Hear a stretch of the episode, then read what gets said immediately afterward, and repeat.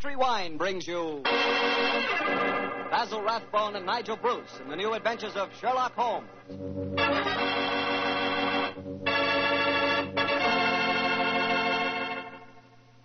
The Petri family, the family that took time to bring you good wine, invite you to listen to Dr. Watson tell us another exciting adventure he shared with his old friend, that master detective, Sherlock Holmes. And right now, I'd like to just briefly mention an idea you ought to try tomorrow night, just before you sit down to dinner. Just pour yourself a glass of that good Petri California sherry. Petri sherry is the perfect before dinner wine. Its cheerful, glowing amber color looks festive and, well, it sort of lends an air of importance to the occasion. And as for the wine itself, just taste it. That Petri sherry is not just ordinary wine, no, sir.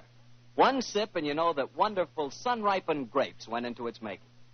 Yes, and you know that Petri sherry was carefully watched over every step of the way. Incidentally, Petri makes two kinds of sherry regular sherry and Petri pale dry. If you're not sure just which kind you and your friends will like best, try them both. Don't buy one, buy two. But when it comes to sherry, or any other wine for that matter, be sure you always buy Petri.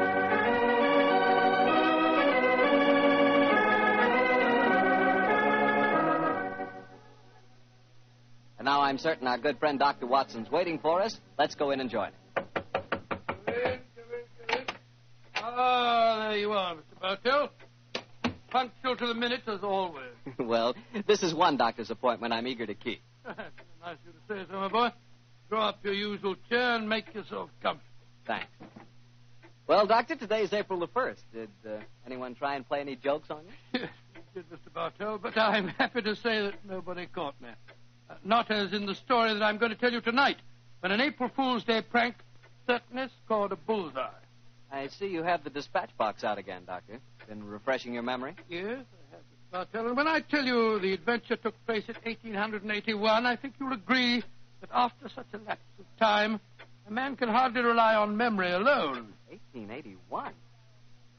Doctor, tonight's adventure must have been one of the really early ones. Yes, it was indeed. In fact, to be exact, it took place only a little while after Sherlock Holmes and I had first met and had taken up lodgings together.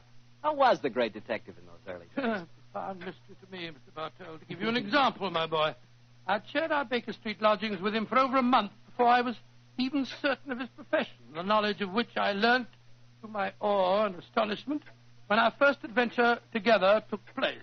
That was the one you called a, a study in scarlet, wasn't it, Doctor?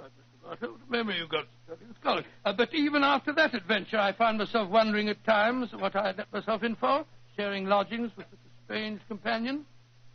It was in one of those moods of doubt and confusion that my story begins. Late one March evening, I found myself in the neighborhood of Piccadilly Circus. It was cold, and a steady drizzle of rain had dampened my spirits. I that a glass of wine and the sound of music put me in a better mood. And, and so, Mr. Bartell, I entered the Criterion restaurant. As I sat with a glass of rare vintage port at my elbow, the orchestra playing a dreamy Strauss waltz in the background, I couldn't help thinking of the last time that I'd been there. It was the night I met a young medical student by the name of Stamford. He was the man who first introduced me to Sherlock Holmes. Suddenly, I felt a clap on my shoulder. I turned, and to my amazement, once again young Stamford was standing before me. Or should I say, Dr. Watson, how are you, my dear chap? Hello, Stamford. Come and sit down. Thanks. I'm glad to see that you're not holding any grudge against me Why on earth should I do that? for introducing you to Sherlock Holmes. I've reproached myself ever since. I think he's as mad as a hatter. Not at all. He may be eccentric. In fact, I'll admit that he is eccentric, but he's an extraordinarily interesting fellow. He'll make a great name for himself as a private detective one of these days. You'll see if I'm not right, Stamford. I saw something about him in the paper the other day. Yes, I expect that was the Lauriston Gardens affair, wasn't it? Yes, yes, it was. He's a brilliant man, Stamford. Quite brilliant. Hmm. Though I must admit he's difficult at times. He works like a fiend as a rule, but occasionally a reaction sets in for days at a time. He'll lie on our sofa, hardly uttering a word or moving a muscle from morning to night. It's depressing, I must say. I think he takes himself too seriously. Yes, perhaps you're right. How would you like to join in a little plot? Potter, against Holmes? Yes, yes, uh, just a rag, you know. We thought it'd be rather fun. We? Murphy and I, we were just talking about it. I'll call him over. Murphy? Oh, Murphy? I, I've seen him before somewhere, haven't I? I'm sure you must have done. He's been round at the hospital, and any time you go into the British Museum, you'll find him there. Nice fellow, but dull. Definitely dull. Uh, yes, Stamford. Oh, uh, this is a friend of mine, John Watson. Uh, this is James Murphy. How do you do? I think I've seen you at the hospital. And I know I've seen you, Dr. Watson. Oh, sit down and come and join us, won't you? Oh, thank you very much. I was just telling Watson about our little plot. Oh, you, you, you mean about uh, Sherlock Holmes? But now, now, look here. I'd like you fellows to realize that Holmes is a very good friend of mine. Oh, don't worry, Watson. This is all in good fun. Don't you realize what the date is tomorrow? First of April, isn't it? Yes, April Fool's Day. Oh, now I see. You're going to play an April Fool's Day joke on, on Holmes. Yes, that's our plan. Well, it's hardly our plan, Stamford. It's really Lady Anne Partington's idea. You see, Holmes was very rude to her when she visited the hospital recently, and she wants to, uh, well, you know, take him down a peg or two. Sounds innocent enough. But I must say he's inclined to be rather arrogant at times. Well, what's, what's the plan? Well, we'll need your help, Watson. You must be careful not to give the joke away. I'll bet you a fiver that Holmes falls for the whole story, hook, line, and sinker. now, here's exactly what we're planning to do. Lady Anne is going to call on Holmes at Baker Street in the morning. Lady Anne, I'm very flattered that you've called to see me in my professional capacity. Surely, my dear man, you didn't think this was a social call. You were much too rude to me at the hospital the other day for that. That was the point I was trying to make. Uh, please sit down, won't you? Here, take this chair, won't you, Lady Anne? It's by far the most comfortable chair in the room. Oh, thank you, Dr. Watson. And now, what can I do to help you? You've heard of the Elphinstone Emerald. Oh, yes, yes, indeed. A magnificent stone of very considerable value. An heirloom in your family, I believe. Yes, Mr. Holmes. I keep it in a wall safe in my bedroom. This morning, when I had occasion to go to the safe, I discovered that the emerald had been stolen. Stolen? Good Scott. Shocking business. Of course, you want Mr. Holmes to recover it for you. A remarkable deduction, my dear doctor. Uh, Lady Anne, uh, when you opened the safe, did you observe any signs of it having been tampered with? Oh, I, I think it's rather stupid to sit and answer questions here in Baker Street. Uh, why don't you come over to my house in Cavendish Square and examine the safe for yourself?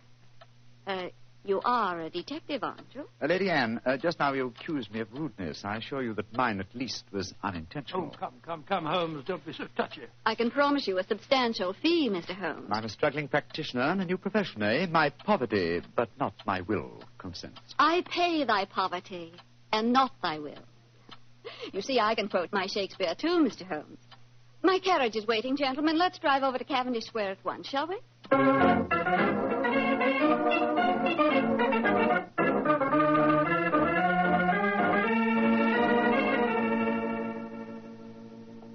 Is the wall safe, Mr. Holmes. Not too difficult a safe to crack for an expert. You placed the emerald in it last night, you say? Yes, when I went to bed. And this morning, it had gone. Well, surely, Holmes, this is a good occasion to use that magnifying glass that you're always fitting about An with. excellent occasion, my dear doctor. That's why I brought it with me. Uh-huh. That's very interesting. What is it? This safe was opened by an expert. There isn't a sign of its having been forced. Hello. What have you discovered? There's a peculiar tarnish on the steel knob. It was obviously handled by someone whose fingers are habitually stained with chemicals. Amazing, Holmes. Elementary, my dear doctor.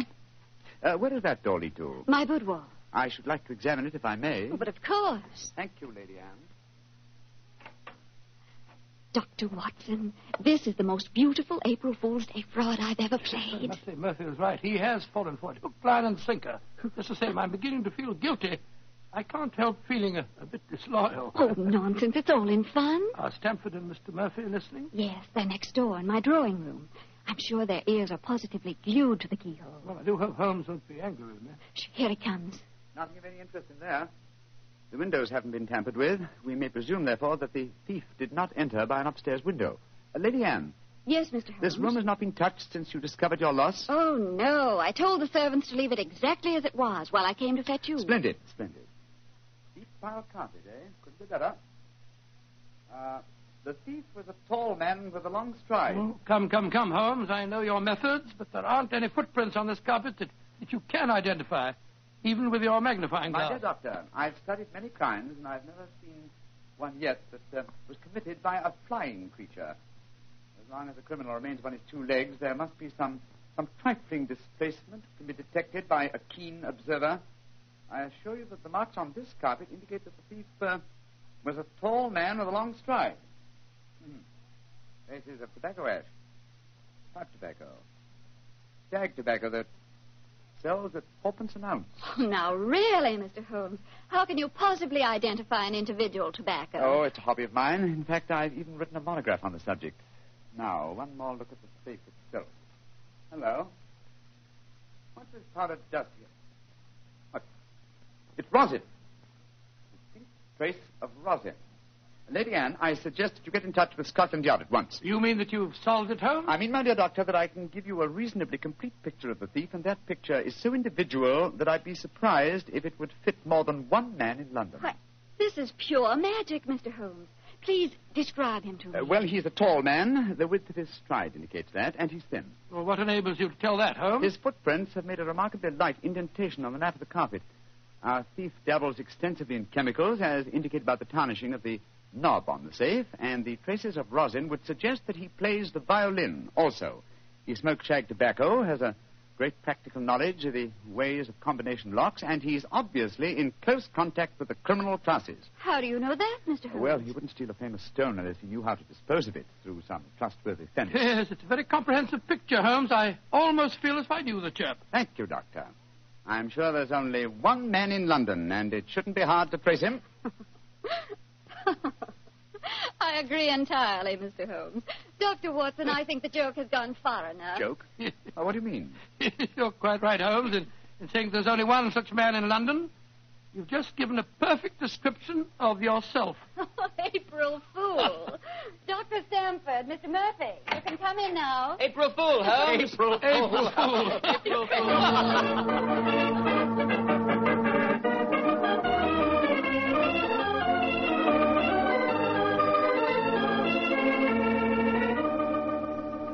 Come along here, into the drawing room, everyone. Let us drink a glass of wine to Mr. Holmes, who has so graciously forgiven us for the little trick we played on him. And also to Dr. Stamford, who thought of the whole idea. Uh, no hard feelings, Holmes. Oh, no, Doctor. Oh, it was a rather embarrassing experience. When Murphy told me about the plan, I, I just couldn't resist joining him. Ah, here you are, Holmes. Here's a drink. Thank you, Stamford. You know Murphy, don't you? Uh, no, I don't think we've met. How do you do, sir? Uh, how'd you do, Holmes? How did you like the little game we played on you? It was rather a salutary experience. I suppose you gave them all the details to build up the picture of me, eh, As a Doctor? matter of I did, Holmes, and knowing some of your methods, we tried to plant every clue that you'd pick up. Very neat job, too, and incidentally, a perfect example of the dangers of deductions based on purely circumstantial evidence. I shall profit from this little lesson. I must say it was worth a fortune in emeralds to see your face, Holmes, when you realized what you'd done. well, the joke's over now. By the way, where is Lady Anne? I believe she said she was going to fetch the Elphinstone Emerald. She thought you might be interested in seeing it. She probably feels the, the sight of it will salve my wounded vanity. Oh, here she comes now. Mr. Holmes, Mr. Holmes, It's got. What's wrong? What's happened, Lady Anne? the emerald, it's not where I hid it. This time it's really stolen.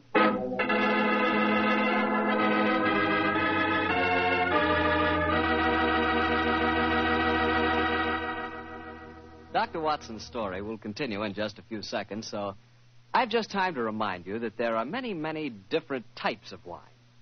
But if you want one wine that's fine for almost any occasion, then you want Petri California Sherry. Petri Sherry is fine before dinner, of course. But Petri Sherry is good after dinner, too. And it's the perfect wine for cocktail time or any time friends drop in. Everybody will love the real heart of the grape flavor you get in every sip of Petri Sherry. And you can serve Petri Sherry proudly because those letters P E T R I spell the proudest name in the history of American wine Petri wine. Well, Dr. Watson, your April Fool Day plot kind of backfired on you, didn't it? Yes, Mr. Bartell, it was a perfect example of the, uh, of the biter bit. well, what happened next? I suppose Sherlock Holmes went into action once again. That's uh, right, Mr. Bartell, and it gladdened my heart to see the change in the Fuller. I confess I'd felt rather ashamed of my part in the prank, for I could see that Holmes's pride had been hurt. But now, with a definite crime before him, the difference was amazing. He suddenly became a dynamo, galvanized into action as he stood there, firing questions at the other members. Lady Anne, who beside yourself knew of this fresh hiding place? Both Murphy and I did. Yes. Uh, after we left our deliberate clues on the safe, we went with Lady Anne and saw her secrete the emerald in the top drawer of her dressing table. We thought it would be all right there After all, as soon as the joke was over, I was going to put it back in the safe. Now, I think our wisest plan before we question the servants would be for each one of you who were in this April Fool's Day prank to submit to being searched. Holmes, surely you don't suggest that any one of us took the emerald? No, Stamford, I don't. Uh, but if any one of you four are not guilty, this will be a splendid way of proving your innocence. I say, steady, Holmes. You're not suggesting that Lady Anne stole her own emeralds, are you? Are you, Mr. Holmes? I'm suggesting nothing, but I may point out that the recent vogue for the insurance companies has provided another interesting motive for these so-called thefts. I resent your insinuation. It's outrageous. Lady Anne, if I'm to recover your emerald, I must at least consider every possibility. A search is the most immediate practical action. and Perhaps you'll retire into the next room while I persuade these gentlemen to submit to being searched. Very well, but but I think you're in danger of making a fool of yourself once No, again. w- wait, don't, don't go, Lady Anne. A search won't be necessary. What do you mean, Murphy? I I must throw myself on your mercy, Lady Anne. I confess that I stole the emerald. Murphy. After you put it in the drawer, Lady Anne, I, I slipped back into the room and took it out. Murphy, that's a criminal action. I, I know it, but I'm poor. I need money desperately for my mathematical research. I knew the emerald was priceless, and I, well, I couldn't resist the temptation to take advantage of a joke. Here, Lady Anne, here's the stone, and please don't prosecute me. Please don't. It'd be my ruin. May I examine the emerald, Lady Anne? Thank you. Well, Mr. Murphy, I won't pretend that I'm not deeply shocked. I must ask you to leave my house. But you won't prosecute me, will you? It was a moment's temptation. No, uh, no, I won't prosecute you. Holmes, what are you doing with the emerald? Well, knowing something of the deceptive ways of thieves, I came on this case fully prepared to test the emerald when I found it. Now, uh, a drop of this acid from this vial. So. Mr. Holmes, what are you doing? You'll injure the stone. Uh, no, uh, not if it's a true emerald. Uh huh. Look at that. Good Lord, the acid's eating to the stone as if it was sugar. Then that means. It that- means, Lady Anne, that Mr. Murphy has just imperiled his honor and his freedom to steal a singularly beautiful fake.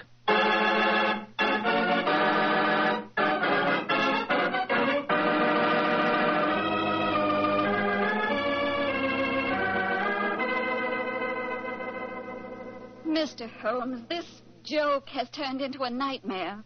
Is there no way of recovering my emerald? I hope so, Lady Anne. I've been taking steps in their logical order. The servants have all been questioned. We've searched Mr. Stamford and Mr. Murphy. Yes, most humiliating experience. Made me feel like a criminal. Well, personally, I was only too thankful to submit to a search this time. I, I knew I had nothing to worry about. You yourself, Lady Anne, you, you consented to being searched by the police matron that Holmes sent for? Only because he threatened to send for the police if I didn't. But distasteful though it was, I'd rather endure that than have this story on the front pages of the newspapers. And in spite of all these rather unfriendly proceedings, we've got exactly nowhere as regards finding the emerald. No, Stamford, but we have at least eliminated the possibility that the thief is secreting the jewel on his person. Still somewhere in these two rooms, eh, Holmes? I think so, though there is one remaining possibility. And that is?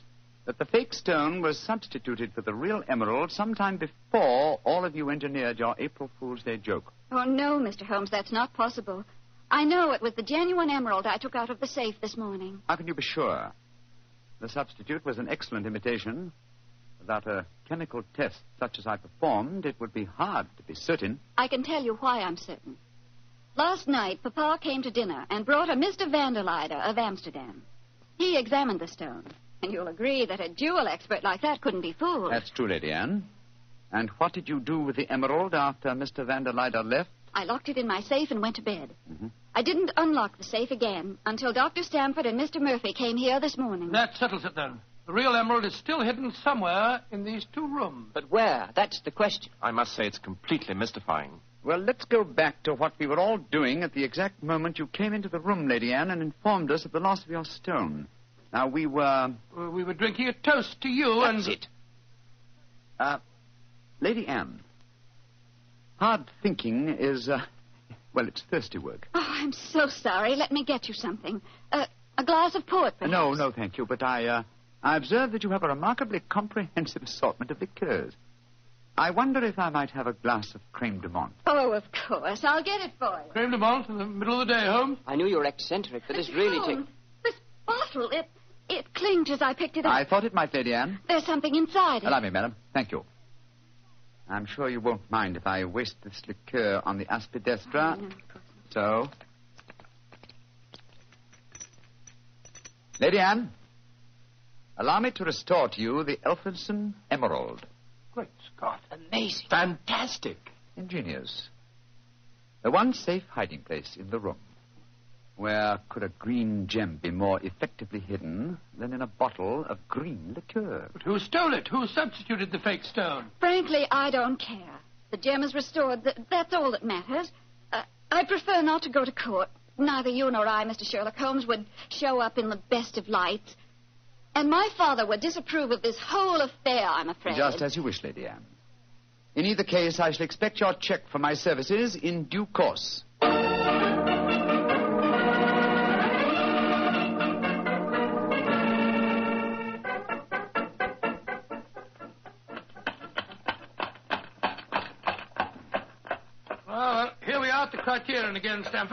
Won't you come in and join us for lunch? Thanks, Watson, but I'll keep the cabin go on. I actually have a patient this afternoon.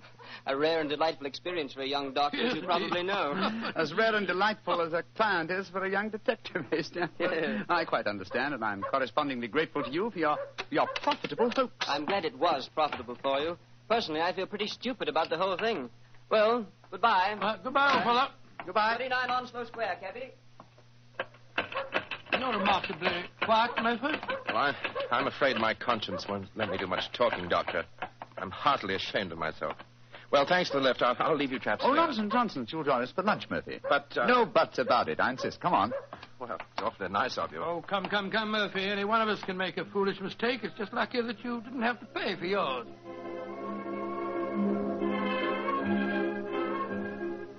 Monsieur wishes it, David. Yes, for three, please. This way, monsieur.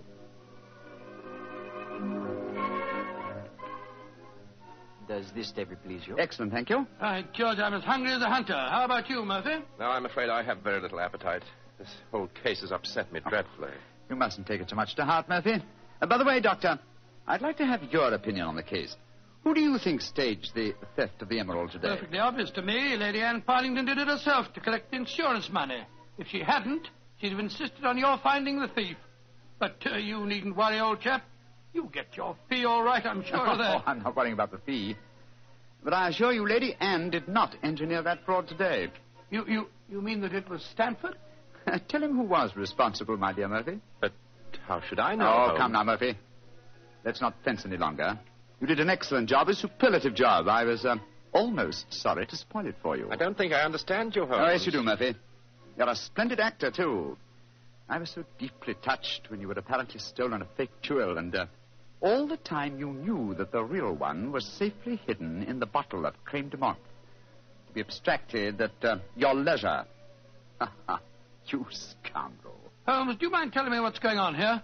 I'm completely and absolutely in the dark. Surely it's obvious, my dear doctor. The imitation emerald was a brilliant copy. What makes you so sure of that, my dear Because Holmes? this April Fool's Day hoax was only conceived yesterday, or that is what you wish the others to believe, such a superb paste gem could not have been made at such short notice. Therefore, it must have been prepared by someone who knew about the hoax before it was arranged.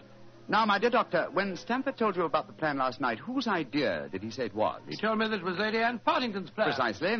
And yet Lady Anne referred to it today as Stamford's idea. Obviously, you, my dear Murphy, presented the plan to each as the notion of the other, and so only you could have arranged the real theft behind the hoax. I repeat, a splendid job. Thank you, Mr. Holmes. May I, uh, may I also compliment you on your cleverness in frustrating my plot? Look here, what is all this? One of you's a criminal, the other's a detective. Yet you're throwing each other compliments as if you were in the same profession. The dividing line between the criminal and the criminal investigator is thinner than you might imagine, my dear doctor. How very true, my dear Holmes. Would you consider coming over to my side of the line? Together, we'd make an unbeatable team. Oh, oh you flatter me. Nevertheless, I must decline your offer, Mr. Murphy. Oh, a pity. On your side of the line, you'll never be a rich man. By the way, for your edification, my name is not Murphy, though Stamford insists on thinking it is. Then what is your name, you scoundrel? Your friend says the word scoundrel so much better than you, Doctor. Uh, my name? My name is Murtry. Oh, indeed. Uh, spelled M-U-R-T-R-Y? No. Dear me, I have so much trouble with my name. People will either misspell it or mispronounce it. I'm afraid I'll have to begin calling it the way it looks. M O R I A R T Y. Moriarty. Moriarty. I shall remember that name. I have a feeling we shall meet again. I trust that we shall. You've won the first round, Sherlock Holmes. I admit that. But I believe that um, a return match is indicated. I shall look forward to it, Moriarty. And now, Doctor, I can't stand your baleful glare any longer. Let's order lunch, shall we?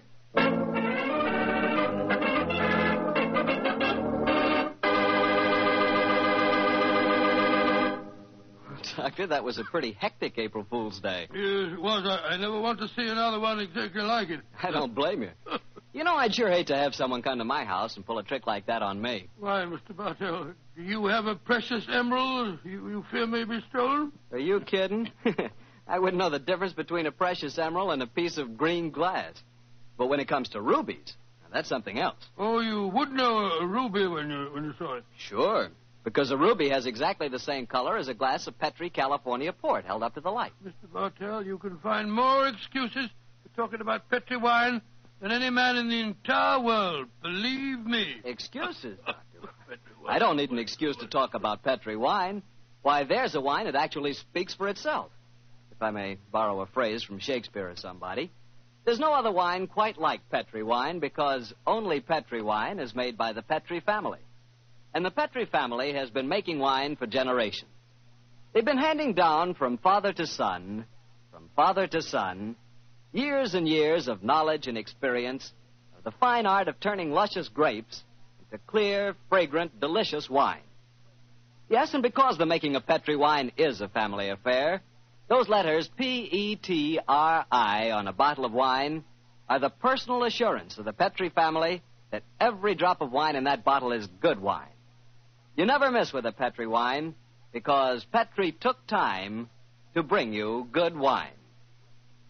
Well, Dr. Watson, what's the prescription for next week's Well, story? next week, Mr. Bartell, I'm going to tell you a rather unusual story. It concerns a series of strange disappearances and a murder without apparent reason, and yet it was a case that Sherlock Holmes solved without ever meeting any of the suspects.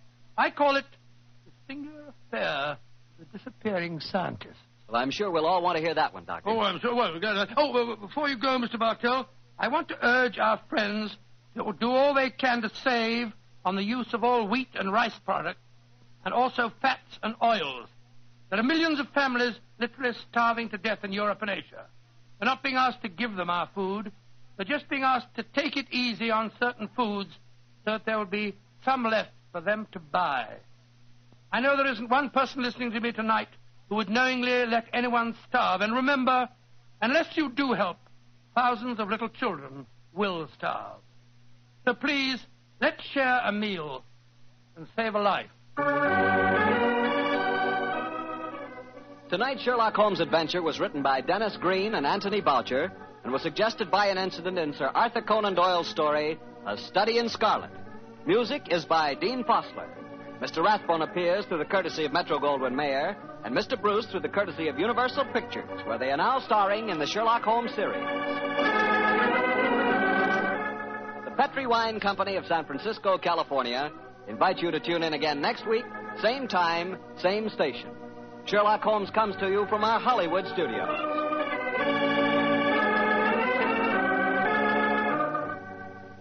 This is Harry Bartell saying goodnight for the Petri family. For a solid hour of exciting mystery dramas, listen every Monday on most of these same stations at 8 o'clock to Michael Shayne, followed immediately by Sherlock Holmes. This is the Mutual Broadcasting System. Have you tried finding tickets for any live event lately? It's impossible to keep up, and prices are crazy. That's why you have to check out Goldstar. Goldstar makes it easy to discover the best in live entertainment in your city with instant access to awesome events and special ticket deals. Concerts, live theater, comedy, dance, food fests, immersive experiences. You name it, Goldstar has access to special deals you won't find anywhere else with savings of 50% or more. Go to goldstar.com and use code DCPOD to save $10 on your first purchase. That's goldstar.com, code DCPOD to save $10.